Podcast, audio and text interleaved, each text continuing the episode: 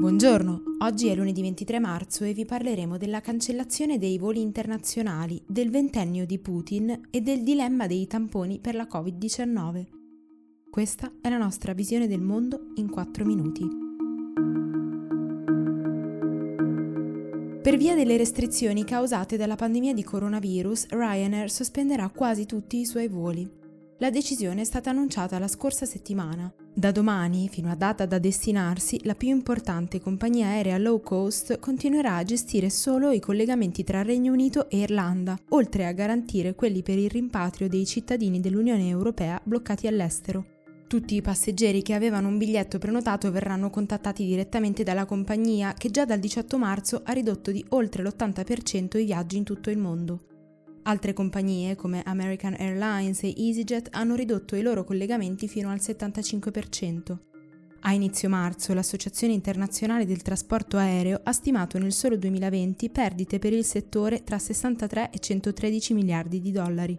Anche il Center for Aviation ha parlato del rischio di fallimento di molte compagnie aeree, sollecitando un'azione coordinata per correre ai ripari. Giovedì saranno passati vent'anni dal giorno in cui Vladimir Putin vinse le sue prime elezioni presidenziali nel 2000 con il 53% dei voti al primo turno.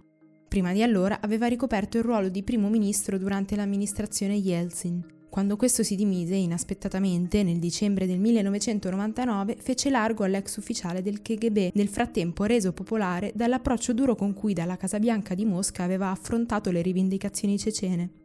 Da allora Putin ha ricoperto per tre volte la carica di presidente, interrotte da un periodo come primo ministro tra il 2008 e il 2012, una mossa studiata per aggirare il limite di due mandati consecutivi previsto dalla Costituzione che tra il 2011 e il 2013 causò un'ondata di proteste represse con violenze, censura e arresti. Ora che è arrivato al limite del suo secondo doppio mandato, Putin si sta muovendo per trovare una nuova strategia per rimanere in carica fino al 2036. Ha fatto così approvare in Parlamento una riforma costituzionale che azzera il conto dei mandati, permettendogli di candidarsi di nuovo. La Corte ha dato il suo ok e il prossimo 22 aprile il cambiamento della carta verrà sottoposto ai russi tramite referendum. Un ostacolo non troppo difficile da sormontare, dal momento che l'elettorato si dichiara favorevole al presidente nel 69% dei casi. Un consenso alto, quindi, ma comunque in calo per via della crisi economica e di una contestata riforma del sistema pensionistico. L'OMS ha chiesto a tutti i paesi di effettuare più tamponi possibili per SARS-CoV-2 perché testare, isolare e monitorare sembrano gli unici modi per contenere i contagi.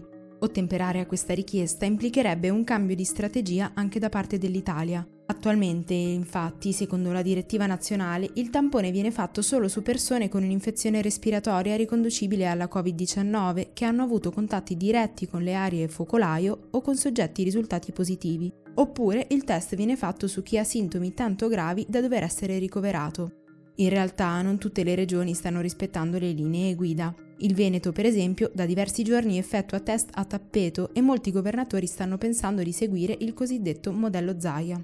Il modello nazionale, che permette di risparmiare sui test e alleggerire i laboratori, rischia allo stesso tempo di dare una visione parziale della diffusione del virus, in quanto porta a registrare solo i casi più preoccupanti e quelli direttamente collegati ai focolai noti. Secondo molti esperti, in realtà i positivi in Italia sarebbero molti di più e questo spiegherebbe anche perché registriamo un tasso di letalità superiore all'8%, molto più alto rispetto al resto del mondo. Inoltre, come avverte anche l'OMS, senza un monitoraggio completo dei positivi diventa difficile arginare la diffusione dell'epidemia, in quanto possono trasmettere il virus anche gli asintomatici o coloro che hanno sintomi solo lievi o moderati. Dall'altra parte però c'è chi critica il modello Zaya sostenendo che l'estensione indiscriminata dei test potrebbe ingolfare inutilmente i laboratori per le analisi dei risultati.